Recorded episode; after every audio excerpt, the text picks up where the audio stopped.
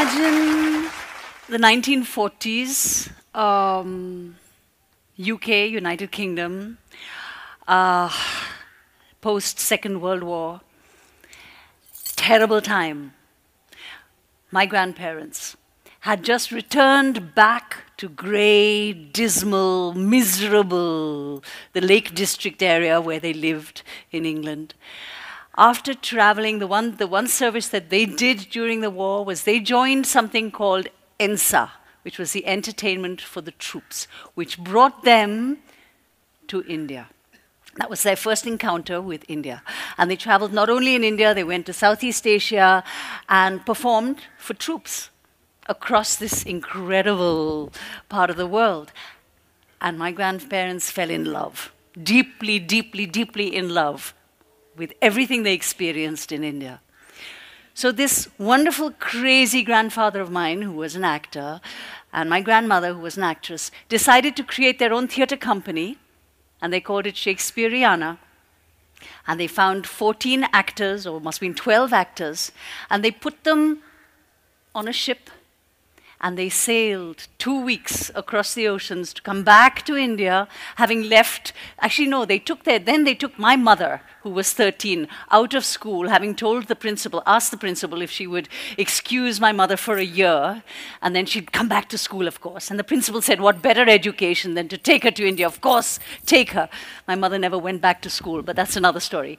Um, but what better education could she get? And they came to India with one performance booked. Can you imagine that? One show, that was it.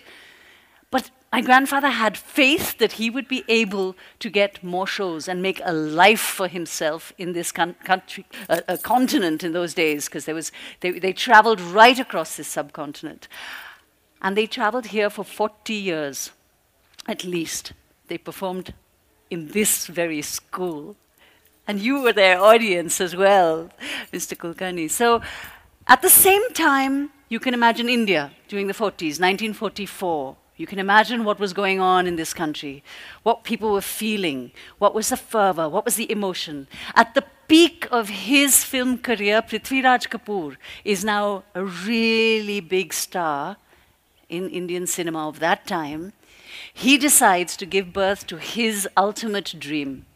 And he creates Prithvi Theatres, his traveling theatre company, which travels around the length and breadth of India, taking Hindustani theatre to audiences across the country, talking of urgent uh, issues that were burning up this country even before independence, talking about pre predicting partition, talking about the plight of farmers, talking about what money is going to do to the country if we, if we let it get haywire. Um, and this was his passion. The British company Shakespeareana and Prithvi Theatres. Shakespeareana did, of course, Shakespeare, but also modern classics of that time. And fortuitously, these two com companies met in Calcutta. And that's very fortuitous for me because that's where my parents met, and that's how come I'm here. But that's another story, how they met and what they did. But for me, just giving you that background is that's where my childhood was filled with the most amazing stories of their theatre adventures. Both these actor managers with their theatre companies had such extraordinary experiences. Prithviraj Kapoor with 150 people, three train bogies. मतलब everybody, the mochi, the silai wala, the khana pakane wala, sab log jate the. They would travel all over the country. Shakespeareana, a very modest, small 14, 15 member theatre company. Very often would, as, as Shivani did, would come to a school and, and ask the students to participate in the play. And, and stand in as little guards or, or walk in one line dialogues. And that's how they performed. Very different types of theatre. So for me, theatre has always been my greatest passion, my greatest inspiration. Geoffrey Kendal was my inspiration uh, because I was much closer to him. I was five when Prithviraj Kapoor passed away, but my grandfather, Geoffrey Kendal, uh, went on to, I, I, I assisted them and, and, traveled with them, both my grandparents. I even acted with them when I was 12 uh, on a tour in Ireland to schools and colleges in Ireland performing Shakespeare with them, scenes of Shakespeare. But it was a life. It wasn't a job. And for me, that's what was thrilling. It was a life that was um, filled with adventure and excitement. My grandfather had the ability to describe the most mundane, boring hamburger and make it sound like the most exotic, divine, godly food. And this is what he did to me. He would make a trip to the post office. We would walk up this hill, and I would be all of five, and we'd walk up Malabar Hill, which was one huge hill in Bombay. And it was an adventure. I was going to the post office. And he just had this ability to turn everything round and make it dramatic and extraordinarily wonderful. And I think for me, that was really fortunate to have had that ability to experience somebody else's passion. And I think passion is something that rubs off when you're close to it. And so, really, for me, the biggest learning is for my 13 year old child today, my biggest, biggest challenge is for him to find his passion. And I think that's what every school's job is to allow you all, each one of you, to find your passion. And that's the challenge, that's the trick. And how do we do it? And as you heard, Ken Robinson, we're not equipped. We don't really know how to do it. I met a principal in, in Delhi recently who said there was a, um, a, a parent who was a brain surgeon, specialist, whatever the word is. And she'd done a study on her own child, uh, which was uh, an unobtrusive, very safe study of mapping the brain and what happens to the brain, the neurological synapses of your brain, when her child went through uh, a festival in school, which was a reading week, and they were exposed to all this literature.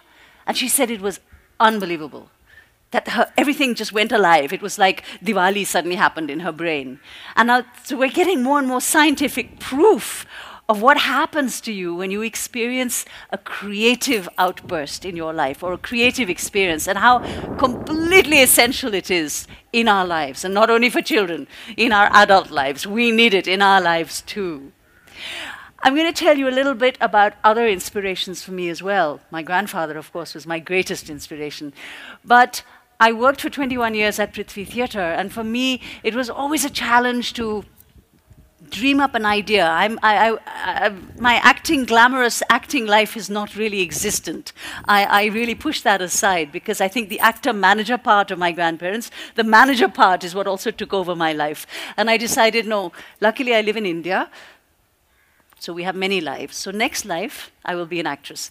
This life, I will be a manager. And that's what I am. But what I do, I dream up ideas of how the richness and the beauty of theatre can be experienced to huge numbers of people in many, many different and wonderful ways. And theatre is my base, but of course it encompasses all the arts with it. So now with the new organization that I've recently, uh, well, four years ago, and we're celebrating our first birthday on the 29th of February, which is very exciting, um, with Junoon, which is what it's called, and it encompasses everything that I believe, Junoon. Uh, we actually do this we, we take these, these ideas and we plant them in different places across the country. But the idea of an institution bearing this responsibility is something that I hold very dear to my heart. And there are various institutions that have been inspirational for me, a lot of them, in fact, from southern countries. There is in Venezuela, perhaps you've heard about this, and you can look it up, and there have been TED Talks uh, by, by the, the person who started them, a system called El Sistema, which is the most extraordinary music training system, which goes into the slums, the favelas of Venezuela, and has trained young people in music. And you've, you've already got such an extraordinary music center here. It's so exciting to see. And the music that we've heard today. But these young, young people have been trained in music which gives them such an extraordinary sense of self worth and dignity. And what is really interesting is that it is a social movement. It is not just art for art's sake. And I don't really believe in that. I believe art is transformational. And it's transformational individually, but it's also transformational societally. It can impact everybody. So El Sistema has done the most amazing things. Today, you have musicians and conductors, com uh, composers that are the most coveted museums across the globe. But what it has done for the families, the families of these, of these children who live in slums, in squalor, with nothing. It has given them a sense of self worth and dignity and pride. And that is truly valuable. That's the true value of what this has done, apart from giving everybody the joy of what music does. And we all know what that does in our lives. There's another example from Brazil, which is SESC, which are these cultural and sports community centers, which actually look at sports and culture at the highest level for everybody. And this is also a really amazing, amazing system that works in Brazil. And I dream of a day when we can incorporate these systems into urban India, where every urban center in India can boast of at least 30 such institutions across their, their map of their city. And this is the India we should be building. These are, you know, the temples of tomorrow. I promise you that this is the world we need to have in our country. There is a third highly inspiring experience I had when I visited something called the Zip Zap Circus in Cape Town in South Africa. And I have always been fascinated with the circus. My father always took me to the circus on my birthday. And I think the sheer magic of what the human body can do, the feat, the absolute possibility of extraordinary, amazing, it's almost godlike for me. And what this circus does is it takes young children and trains them in circus skills. And these children belong to really rough areas in Cape Town. And they would be drug peddlers they would be committing crimes. They would just turn into lumpen, useless contributors to society. But today, with the fact that they've got circus arts in their life, they are transforming possibility. And there is a new opportunity opening up for them. So Zip Zap Circus is, is another extraordinary, extraordinary engagement. There is now closer to home um, a, a, a, most immediate inspiration for me, which is the painting of the Sawai Madhopur railway station that my husband was also involved with. And these are local painters. They have, been, they have been nurturing their talent of painting the most extraordinary wildlife in this realistic way. And now they have completely inhabited, I don't know how many square feet, 2,500 square feet or more, in the Sawai Madhopur railway station. And it is extraordinary. You walk through, and what is extraordinary is that you see the villagers walking through and stopping, and of course taking selfies, which is great. But they, they suddenly, the sense of pride and value for them. कि ये अपना जंगल है भाई अपना शहर है and it's it's there it's there for everybody to see in the most beautiful way and it's not painting um, uh, you know something to sell. It's not painting you a toothpaste uh, so that you can buy toothpaste tomorrow, but it's actually just painting a tiger or a bird or a tree and to show you how beautiful that is and what a beautiful sense of joy it can give you. And I hope this spreads like wildfire across all our railway stations across the country and how magnificent that would be that we use local talent to share with the public at large. So that's the world I encompass. And to stress upon why I believe the arts are transformational and are so necessary, we celebrate on this 100th year Einstein's great discovery with this gravitational wave, which I can barely understand. But what was it that Einstein did every time he got stuck? And he was working on some extraordinarily technical exploration. He played his violin or he played the piano. And he was excellent at the violin and excellent at the piano. And then he would sit and write out what it was he was thinking about. We need to nurture these arts in our lives.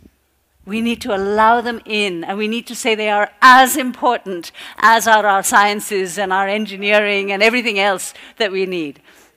Just imagine, and actually, there's a paper I just recently read where Einstein would really not have been able to do what he did if he did not have music in his life. And how he said the music was the one thing that gave him the greatest joy, more joy than his, his scientific journeys. And that is why arts are so important. They must not be relegated to sort of the extra hobby, extracurricular areas of our lives. I'm going to end well, I don't know how much. I have time, no? I have to. You've lost track. Okay, I'm not going to end. I'm going to tell you one more story. There's, there's Naseeruddin Shah, who was also in a boarding school like this, but not as beautiful as this, I imagine. And he was miserable in boarding school. And he discovered my grandparents. Shakespeareana would come to his boarding school. And he has spoken about this a lot and he's talked about this a lot. And he writes in his book, and he's told me about this as well, how he would wait right through the year till Shakespeareana would arrive and then for eight days would stay in his school and perform. And he loved my grandfather and he thought he was just the finest actor in the world. And in the 70s um, or in the 80s, they got to meet. Uh, and uh, they, he actually spoke to my grandfather and said, Why did you choose India? Why did you spend so many years here? What was it? You could have stayed in England. You could have been, you were the greatest actor. You could have been knighted. You could have, you know, got riches and accolades like Laurence Olivier or John Gielgud. What was it that kept you here? And I don't think that was a question my grandfather had ever actually thought of. And so he paused and he said, Well, I'm on a mission. I'm on a mission of spreading the joy of Shakespeare and theatre. And that's what I do, and I love it. And I love being here. And I love seeing the faces of these extraordinary, and he loved in particular the girl student in schools. He thought the Indian girl, girl child student was the most extraordinary. She would sit there in rapt attention and absorb every word. Sorry, the boys were not as focused. But perhaps, perhaps I got easier when my grandfather produced two beautiful girls and then the boys would pay attention.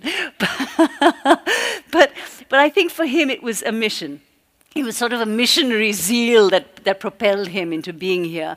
And it was that. I was recently just asked about what it was that, you know, propels me. And I think there is this word success.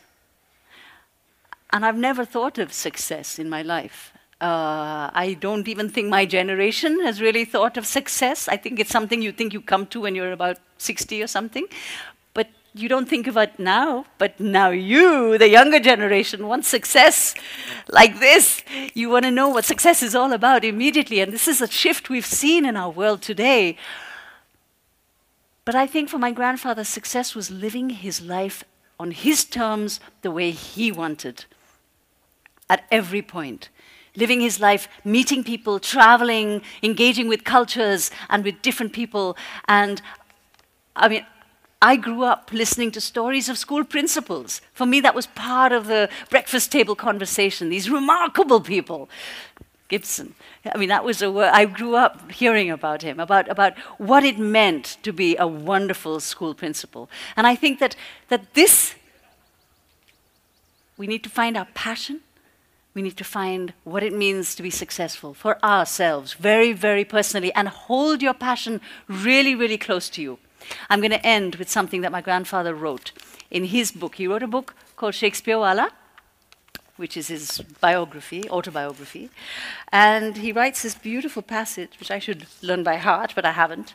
And he says, Being an actor must be the best job in the world.